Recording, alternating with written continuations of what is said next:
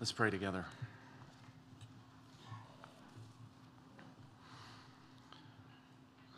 Father, we pray that you would impress upon us just how good it is to know you. And Lord, we pray that you would cause us to live in ways that reflect your goodness. And help us, Lord, in big decisions that would result in a self sacrifice like the one that Judah is prepared to make in the text before us. And help us, Lord, also in the little choices that we make, whether or not to resist some temptation, whether or not to speak some mean or harsh word,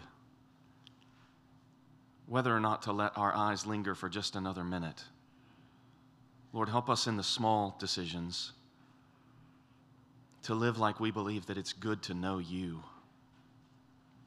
And Lord, we pray that your Spirit would have his way among us today. We pray that you would that you would melt our hearts, that you would cause us to see the, the redeeming love that you have poured out on us in Christ.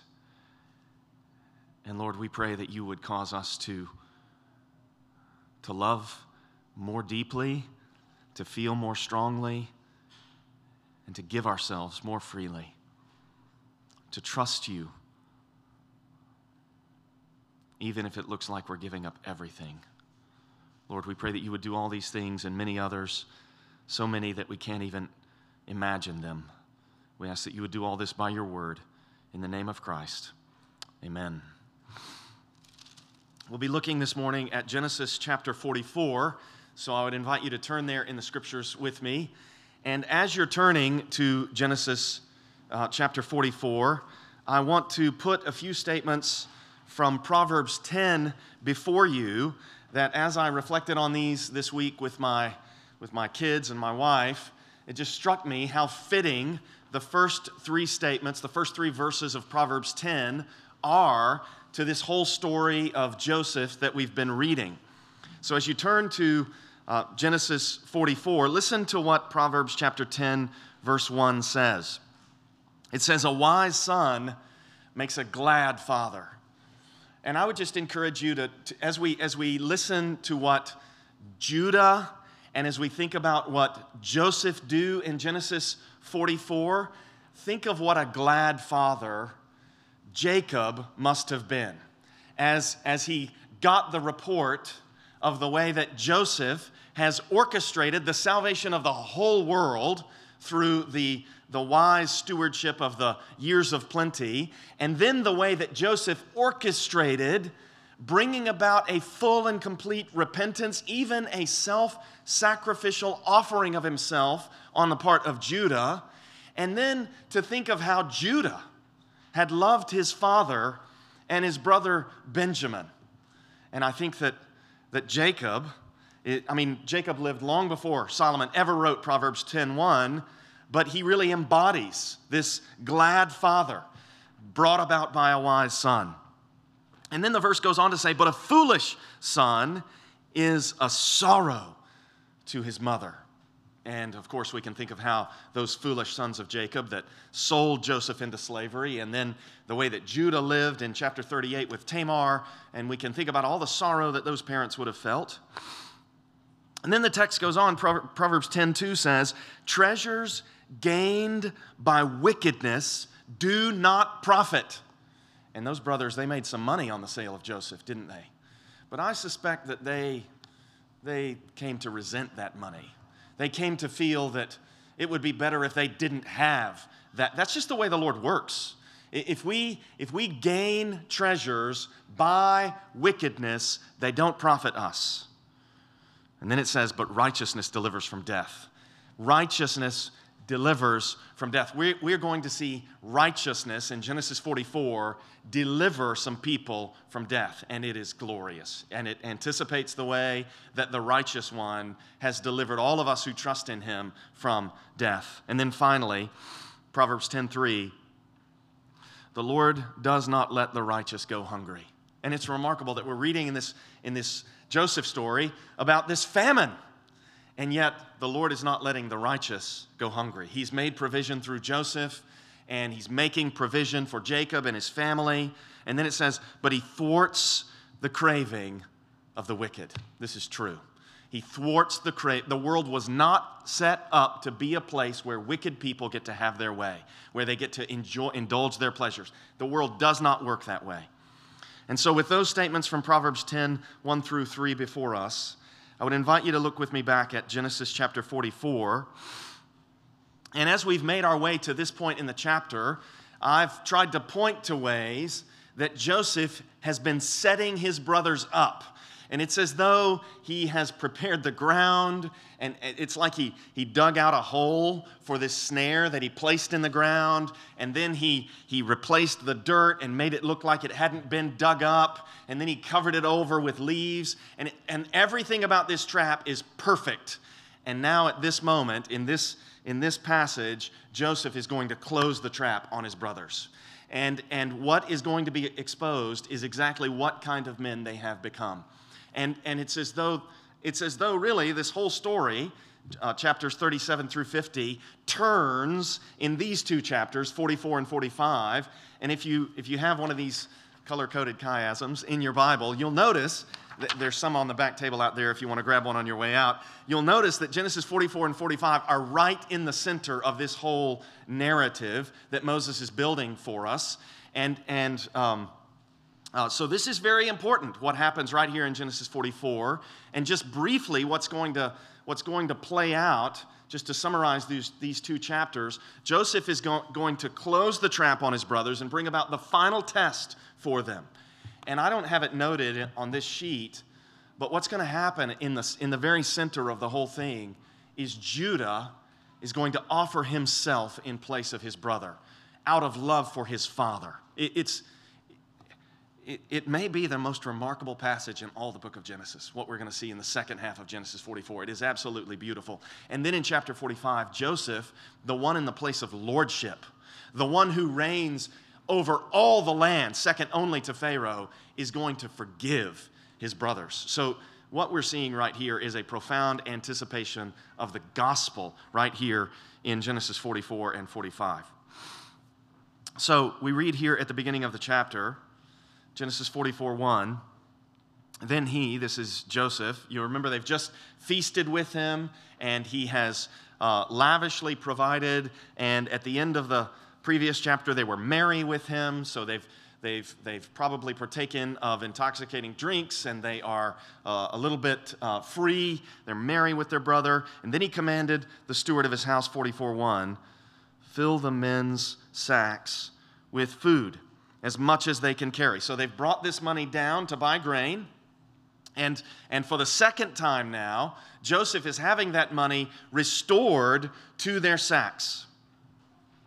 And he's having as much uh, of, of, of, of, the food uh, as, can, as can be uh, placed in their sacks, along with their money. And then, verse 2 and put my cup, the silver cup, in the mouth of the sack of the youngest.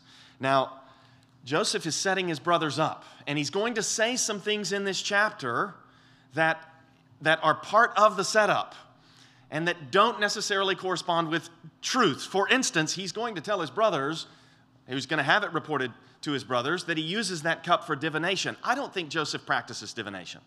I, I think that he, it's part of the ruse, it's part of the trap, but he has an ultimately good motivation in making them think that he's just an ordinary Egyptian, not a worshiper of Yahweh. And yet, and yet, uh, so this cup that he's going to say he uses for divination is going to be placed in the mouth of the youngest sack, his brother Benjamin, with his money for the grain. And he did, the steward, just as Joseph told him. And then, verse 3 as soon as the morning was light, the men were sent away with their donkeys. And I think that that should call to mind the way that uh, earlier in the previous chapter, they were afraid that they were going to be enslaved with their donkeys. And now they're being sent away with their donkeys.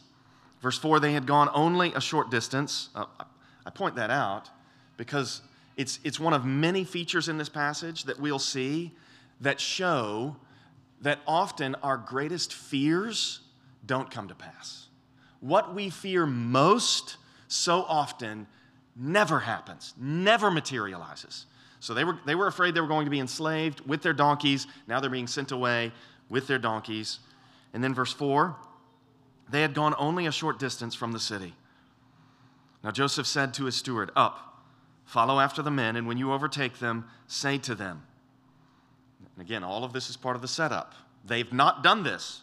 They've, they have not repaid evil for good. They have not stolen from Joseph. Benjamin has st- not stolen the money, and they have, I'm sorry, Benjamin has not stolen the cup, and they have not stolen the money that is going to be in their sacks that they use to buy their grain. But the steward is instructed to say, Why have you repaid evil for good? Is it not from this, that's cup, that my Lord drinks, and by this that he practices divination? You have done evil in doing this. Now, the reality is, they haven't done this. But if we were to, if we were to render this a little bit less smoothly, when, um, when the steward makes that last uh, statement, you could translate this you have caused evil by what you did, which leaves it a little bit more open ended. And it almost suggests that the evil that Joseph is really after convicting is not the, the supposed theft of the money and the cup, it's what they did back in Genesis 37 when they sold Joseph into slavery. And, and I think it's suggested here that that's really what they did, that Joseph is trying to close the trap on them and bring about their, their full and complete repentance for. And, and he's also setting them up so that they'll have Benjamin in a scenario just like they had with Joseph. Because what's going to happen is he's going to say, No, I'll only take Benjamin. And, and, and it leaves them with the opportunity to go back to their father and say, There was nothing we could do. The one second in command to Pharaoh himself took him from us. How were we supposed to get him back? They could go back and say that to their father. And if they still feel about their father and about Benjamin the way they felt about their father and about Joseph, that's what they'll do. Verse 6 When he overtook them, he spoke to them these words. They said to him, Why does my Lord speak such words as these? So they don't know that the money has been put back in the sack, and they don't know that the cup has been put in Benjamin's sack. And so they're astonished. How could you say such things to us? Why do you, what, what is, and then, then they're indignant and they say, Far be it from your servants to do such a thing. Behold, the money that, now, now they're exonerating themselves. They're trying to show their innocence, their, their, sorry, their innocence. Behold, the money that we found in the mouths of our sacks, we brought back to you from the land of Canaan. It's like they're saying, Hey, this happened to us before, and we tried to restore the money. What are you talking about? How then, continuing there in verse 8, could we steal silver or gold from your Lord's house? How could we do that? They haven't done it, but they did. They did profit monetarily back in Genesis 37. Now, I think that uh, there's sort of a, in verse 9, there's a kind of cautionary example that's given to us that, that um, reveals the brothers' um, finitude. They're not omniscient, they don't know what's happened. They're not aware of, of all the circumstances, and yet they're going to talk like they know fully and completely that their innocence is going to be demonstrated. And so they say in verse 9, I think foolishly, whichever of your servants is found with it shall die. So this is how insistent they are that they are innocent. And it never crosses their mind that they were innocent before and that money was in their sacks. They should have learned from that experience, right? That sometimes things happen to you that that you're not necessarily responsible for, but that you can be held guilty for. Whichever, but they're, they're, they're indignant and insistent. Whoever of your servants is found with it shall die, and we also will be my Lord's servants. You notice that word servant occurs twice there. If I counted rightly, and I may have missed some, there are at least 14 instances in this chapter where they essentially say, We are Joseph's servants. And it's as though you remember those, those dreams where they're bowing down to Joseph, and it's now as though they're saying, Yeah, we're willingly his servants. We'll bow down before him. He's Lord over us. So, so there are these, these twists and turns that are being unfolded in the narrative. Verse 10 He said, The steward said to them, Let it be as you say. He who is found with it, that's the, that's the part he's picking up on shall be my servant, and the rest of you shall be innocent. So they had said, Whoever's found with it, put him to death. And the steward says, No, we're not going to put him to death. He's just going to be my servant. Whoever's found with it, though, you, you, you brought that up. We'll run with that. Whoever's found with it, he'll be my, my servant. The rest of you will count as innocent. You can go home to Jacob, and you can tell Jacob that it wasn't your fault. Verse 11 then each man quickly lowered his sack to the ground, and each man opened his sack. And he searched, the steward searches, beginning with the oldest, eldest, and ending with the youngest, and the cup was found in Benjamin's sack. Now, I wonder if you would reflect for a moment on how you've reacted when somebody that you don't like is suddenly exposed. I, know from my own experience of this that there can be a kind of elation. There can be a kind of exaltation. He got what he was coming, get what he had coming to him. I'm glad to see him humbled.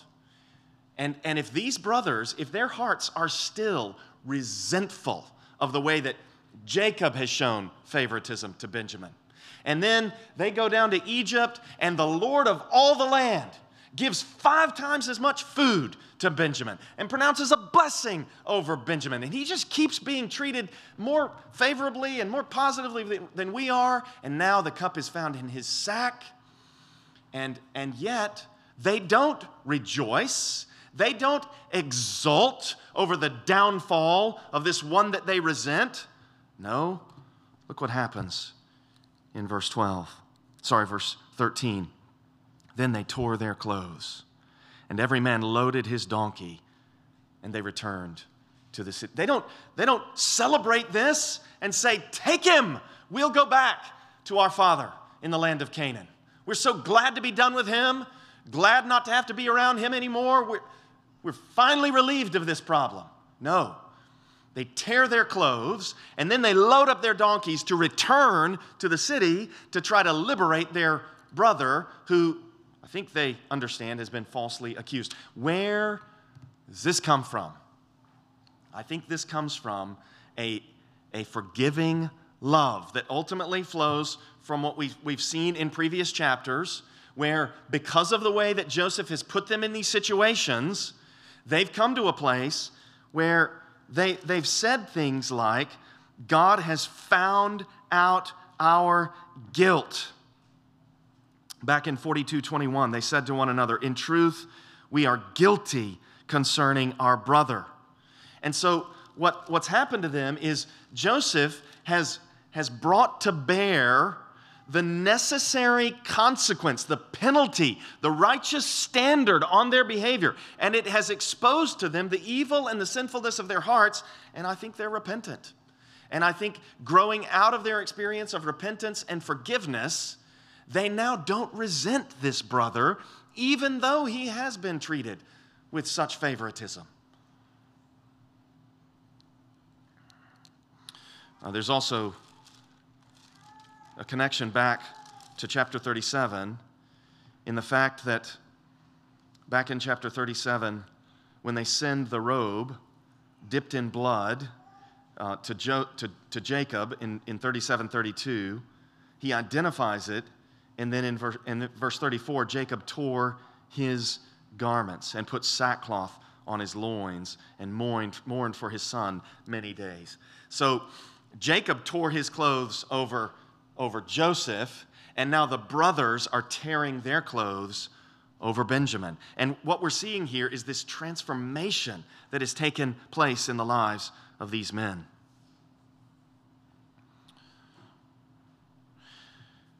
Verse 14, we, we, we begin to transition now to the part of the narrative where Judah is going to intercede. So, if you want to sort of think of this chapter in two parts, in the first part, we have Joseph closing the trap on his brothers. And then in the second part, Judah is going to intercede for his brother Benjamin. So, verse 14, notice how it, it brings Judah forward. When Judah and his brothers came to Joseph's house, he was still there. They fell before him to the ground. So, once again, the dreams are being fulfilled from Genesis 37, dreams that Joseph had of his brothers bowing down uh, before him. They fell before him to the ground. Joseph said to them, What deed is this that you have done? Do you not know that a man like me can indeed practice divination?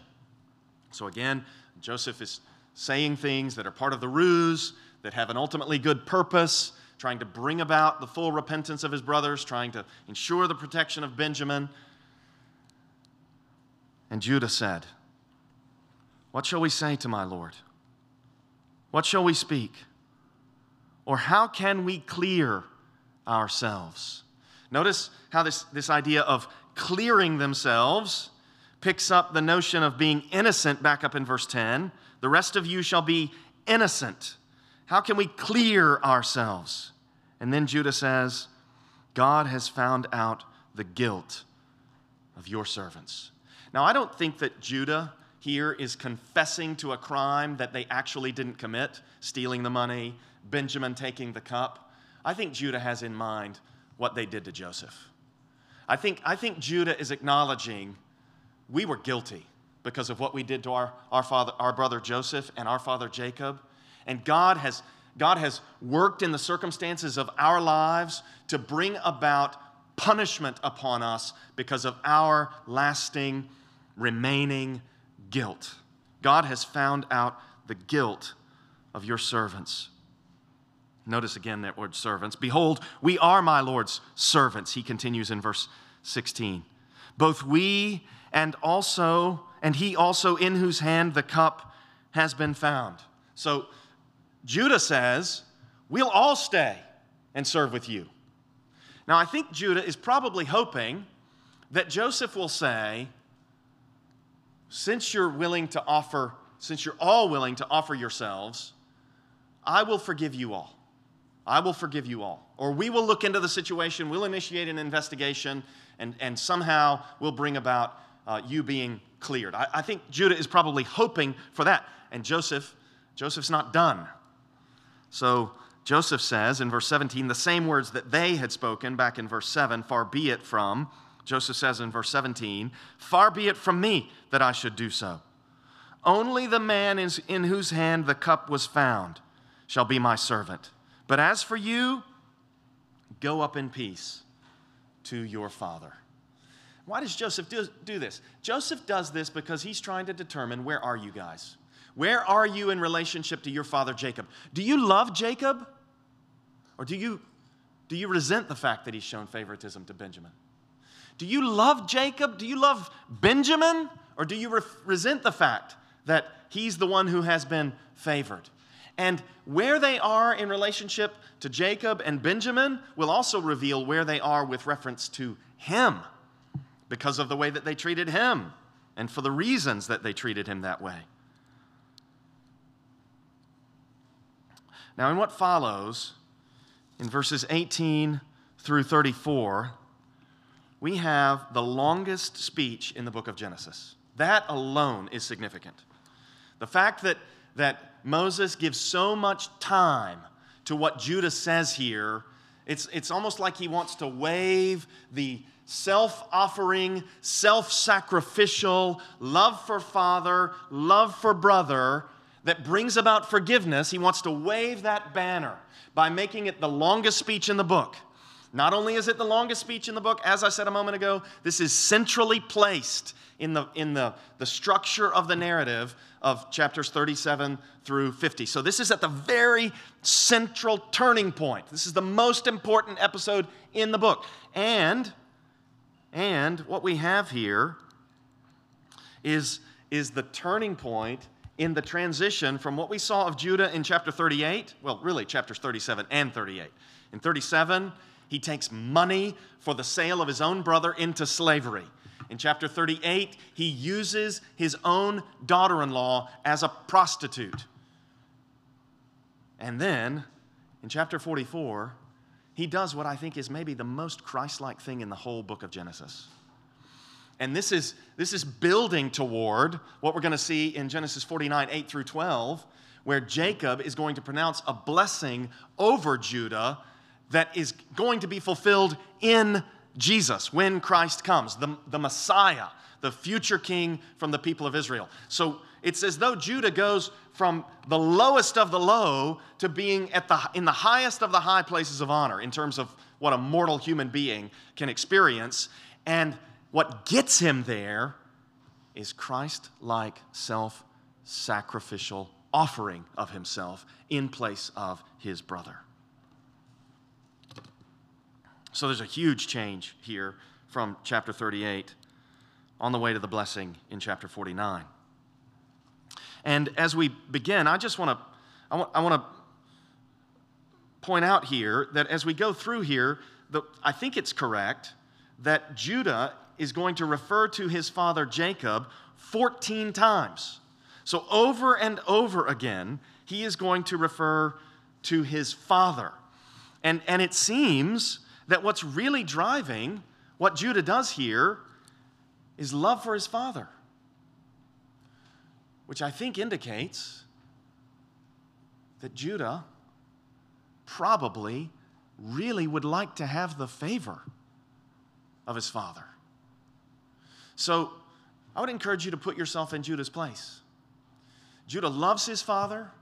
It seems, I think, probably desperately wants his father's approval longs to have his father show the kind of honor to him that he showed to Joseph and Benjamin, and probably realizes he's never going to look at me the way he looks at them. He's never going to treat me the way he treated Joseph. He's never going to treat me the way that he treated Benjamin. And he loves him like this anyway.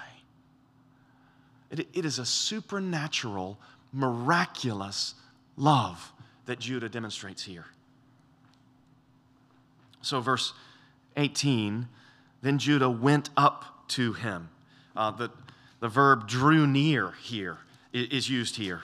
It's the same verb that's going to be used in 45 4 when Joseph said to his brothers, Come near to me, please. Draw near to me. Judah drew near. And um, it, it makes me think of those passages in uh, the book of Hebrews, where the author of Hebrews exhorts his audience to draw near with confidence because of Christ, ultimately. Judah, went, Judah drew near and said, Oh, my Lord, please let your servant speak a word in my Lord's ears. Uh, a lot of this language, uh, let your ear hear my words, it's, it's almost anticipatory of the way the Psalms are going to talk. It, it, it really, it captures the way that Joseph is in this exalted position and Judah recognizes his authority. Judah recognizes that his life and his brother's life, lives and, and Benjamin's life in particular are at the mercy of Joseph. Joseph is in control. Oh, my Lord. Please let your servant speak a word in my Lord's ears, and let not your anger burn against your servant, for you are like Pharaoh himself. Judah is completely submitted to Joseph here. And then what he does is he rehearses their interactions that they've had. Verse 19 My Lord asked his servant, saying, Have you a father or a brother? And we said to my Lord, We have a father, an old man, and a young brother the child of his old age, which in the book of Genesis, Isaac was referred to as the child of, of Abraham's old age. So uh, we're, we're getting uh, the, the, interconnectedness of the book here for Benjamin to be referred to as the child of, of Jacob's old age. A child of his old age, continue to, in verse 20, his brother is dead, and he alone is left. And we talked last week about how Jacob has these, these 10 sons, 11 sons. And yet Benjamin is the one that Jacob is going to talk about as though he alone is left. And it is so ingrained in their experience that Judah can say, He alone is left. And, and this just brings out, I think, the way, that, the way that Judah would like to be favored. And yet he's ready to acknowledge Benjamin is the favored one. He alone is left of his mother's children, and his father loves him. Then you said to your servants, Bring him down to me, that I may set my eyes on him. We said to my Lord, The boy cannot leave his father, for if he should leave his father, his father would die. He doesn't feel that way about any of us. We came before, there was no problem with us leaving. Verse 23 Then you said to your servants, Unless your youngest brother comes down with you, you shall not see my face again. And now, what Judah is going to do is he, he's going to repeat these facts. All these facts are going to get repeated again. And, and what, what is coming out, I think, is Judah's understanding of his father.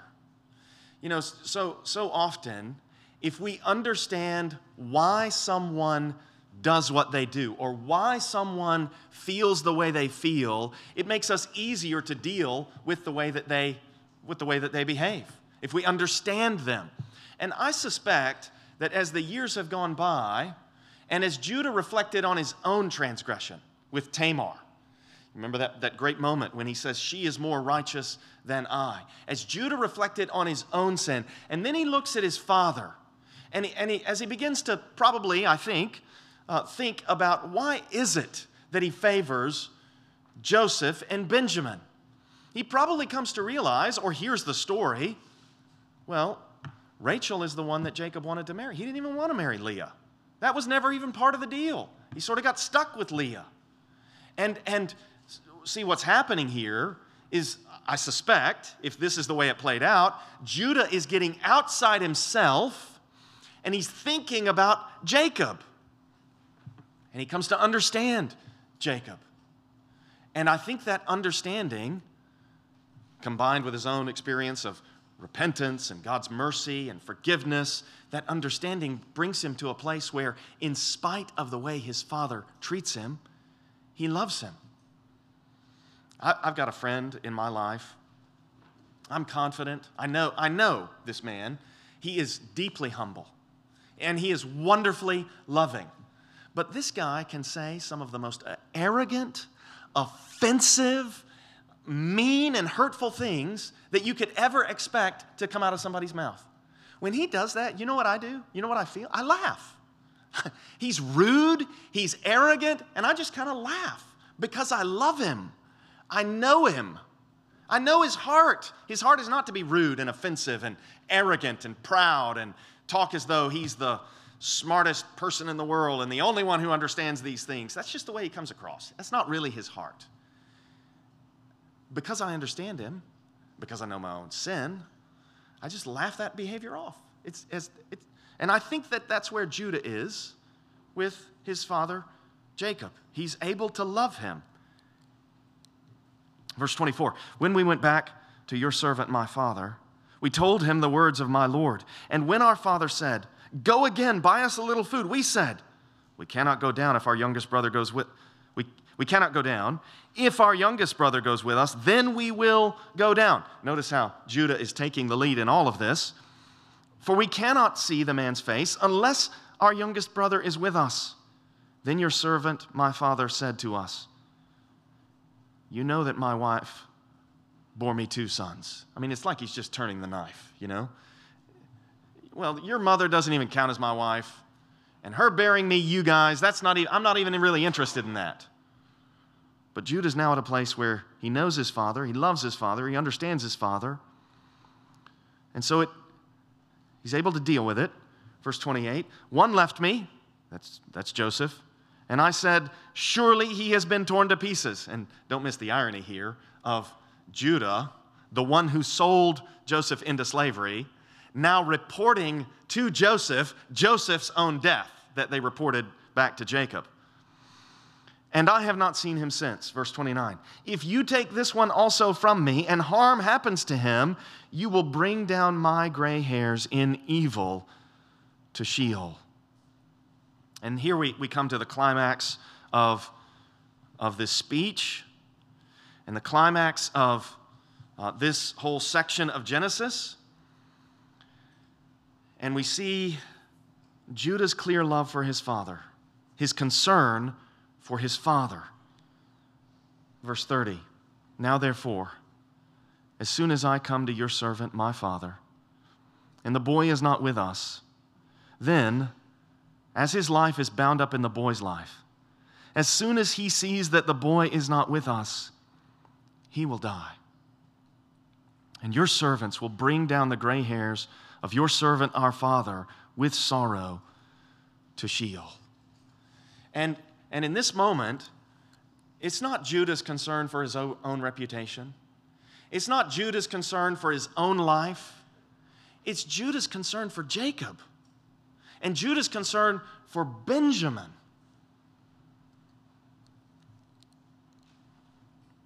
Verse 32 For your servant became a pledge of safety for the boy to my father, saying, If I do not bring him back to you, then I shall bear the blame before my father all my life. Now, therefore, please let your servant remain instead of the boy. And I, I just want to invite you to think about everything that Judah is prepared to give up at this moment. Judah is prepared to, to give up his ability to return to his homeland, the land of Canaan, the land of promise. Judah is prepared to give up the fellowship that he enjoys with his 10 brothers and all that they do together, all their operations, all of their, their shepherding. Judah is prepared to give up his relationship with Perez and Zerah, his sons by Tamar. Judah is prepared to surrender everything about his future. Whatever ambitions he had, whatever projects he was working on, whatever he was looking forward to on returning home, all of that, he's ready to say, My life is over. My life is over, and I will be your servant instead of the boy. Judah's ready to give up his relationship with his father. If, if Joseph takes him up on this, he will never see Jacob again. But having said that, let me also invite you to consider what Judah gains that he doesn't even know he's going to gain. Judah, because of this, is going to gain the words of Genesis 49 8 through 12. Judah, your brothers shall praise you. And then Jacob's going to start talking about a lion. Judah is a lion's cub. And then he's going to start talking about the one to whom tribute belongs, who comes from Judah, from whom the scepter will never depart. Judah gains the words of Revelation 5 5 that were read earlier in the service. Did, did you catch that? When, when Jesus goes to the Father in Revelation 5 and takes from the one seated on the throne the scroll written on, on front and behind, sealed with seven seals. He takes it, and this an, angelic member of the heavenly court cries out with a loud voice Weep no more. Behold, the lion of the tribe of Judah has conquered so that he can take the scroll and open its seal. Did you catch the name Judah in that announcement? That's what Judah gains. Judah gains not only this everlasting honor of being the one from whom the Christ comes, he gets the story of how he's a type of Christ written into the scriptures. This is here in the book for everyone to read forever temporary self sacrifice leads to everlasting honor for Judah. I'm going to say that again. Temporary self sacrifice leads to everlasting honor for Judah. And I think that, I mean, your name's not going to be written in the Bible, right? We got a closed canon. But the same is true in your life. Temporary self sacrifice be ready to lay down your life for people. I did a funeral on Thursday afternoon, and it was such a joy to talk about this woman who had loved everybody in her neighborhood so well. lo- given to the children, loved her daughter.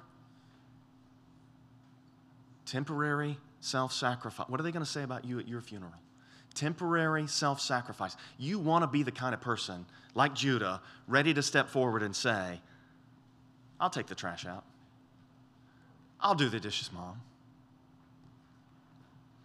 Oh, the dog pooped on the floor. I'll clean the poop up, dad. I'll do that for you. I know you don't want to deal with this chore. I'll do this for you. You want to play the video game? Sure, I'll give you a turn. Yeah, this is the best toy. I want you to enjoy it. Now, therefore, please let your servant remain instead of the boy as a servant to my Lord, and let the boy go back with his brothers. For how can I go back to my father if the boy is not with me? I fear to see the evil that would find my father. As I said, this, this typifies the Lord Jesus and the way that he gave himself for us love for his father, love for his brothers. And there's this great statement in this letter written to a man named Diognetus by some unknown Christian that really, really encapsulates the love of Christ and the sacrifice of Christ for his people. It says, He did not hate us or reject us or bear a grudge against us. Instead, He was patient and forbearing. In His mercy, He took upon Himself our sins he himself gave up his own son as a ransom for us, the Holy One for the lawless, the guiltless for the guilty, the just for the unjust, the incorruptible for the corruptible, the immortal for the mortal. For what else but his righteousness could have covered our sins? And in the outworking of this narrative, Judah said, How can we clear ourselves? Back in verse 16. How can we clear ourselves? Well, this is how. By Judah putting himself forward as the sacrifice in place of Benjamin. I mean, we're not going to get into it today, but in chapter 45, it clears them. Joseph fully and completely forgives his brothers and reveals himself to him. And, and that, that just points to the righteousness that delivers from death on display in the life of Christ and the death and resurrection of the Lord Jesus. What else Diognetus 10:3 What else but his righteousness could have covered our sins? In whom was it possible for us the lawless and ungodly to be justified except in the Son of God alone? Oh the sweet exchange. Oh the incomprehensible work of God. Oh the unexpected blessings that the sinfulness of many should be hidden in one righteous person while the righteousness of one should justify many sinners. If you're here this morning and you're not a believer in the Lord Jesus, I hope you're asking Judah's question How can we clear ourselves? How can we become innocent? And the good news that we has, have for you is by means of the death and resurrection of the Lord Jesus, if you will repent of your sins and hope in Jesus, you will be cleared. You will be forgiven. And if you're here this morning and you're a believer, I want to encourage you to do to do four things in terms of your identity. So, first, I would encourage you to identify with Jacob and, and, and really pray that your children, your offspring, will be like Judah and Joseph self sacrificial people, wise, righteous, loving people. Joseph makes good provision, he upholds the standard of righteousness. Judah offers himself. Pray for kids like that. Identify with Jacob and seek to be the glad father of the wise sons. Second, I would encourage you to identify with Joseph. Seek justice, uphold the righteous standard. Don't just brush it under the rug and act like nothing's wrong. Do what you can to bring about people recognizing their guilt and their need. That's what Joseph is doing. And he's, and he's really shrewd about it. Really, he's really given a lot of thought to how he's going to put these guys in this situation. Identify, maybe this is most important for us, identify with Benjamin. We're the ones of whom the man of honor stepped forward and said, I'll stand in their place. We're Benjamin in this story when it comes to Jesus. Jesus is Judah, and all of us are Benjamin. Identify with Benjamin and rejoice. And then finally, identify with Judah. Peter writes, right after that passage that we read as our call, I'm sorry, right before that passage, that passage that we read as our call to worship. In 1 Peter chapter 2 verse 21, Peter says this, "For to this you have been called, because Christ also suffered for you, leaving you an example so that you might follow in his steps." And in context, when he says to this you have been called, what he's talking about is suffering for doing good. And what Peter is saying is Jesus suffered for doing good on your behalf he left you an example so that you would suffer for doing good on behalf of others. So identify with Judah. And, and I would point out again, Judah really doesn't lose, lose any of those things that he put at risk, does he? He gets to go home to his fathers. He continues to fellowship with his brothers. He returns to those projects that he was ambitious about. He gets to raise Perez, and he doesn't lose any of that stuff. He was ready to put it all on the line, but he got it all back. It's so much like Abraham offering Isaac. In faith, he showed himself willing to give everything to the Lord, and the Lord brought his son down from the mountain alive. So often in our lives, that's the way it goes. When we come to the place where we're ready to say, Whatever you want, Lord, wherever you want to send me, whatever you need me to do, the things that we were fearing that we might lose if we obeyed, if we trusted, it's like Jesus saying to Peter, No one who has left houses or mothers or lands for my sake and the kingdoms shall not receive back a hundredfold in this life and in the age to come, eternal life. Let's pray together.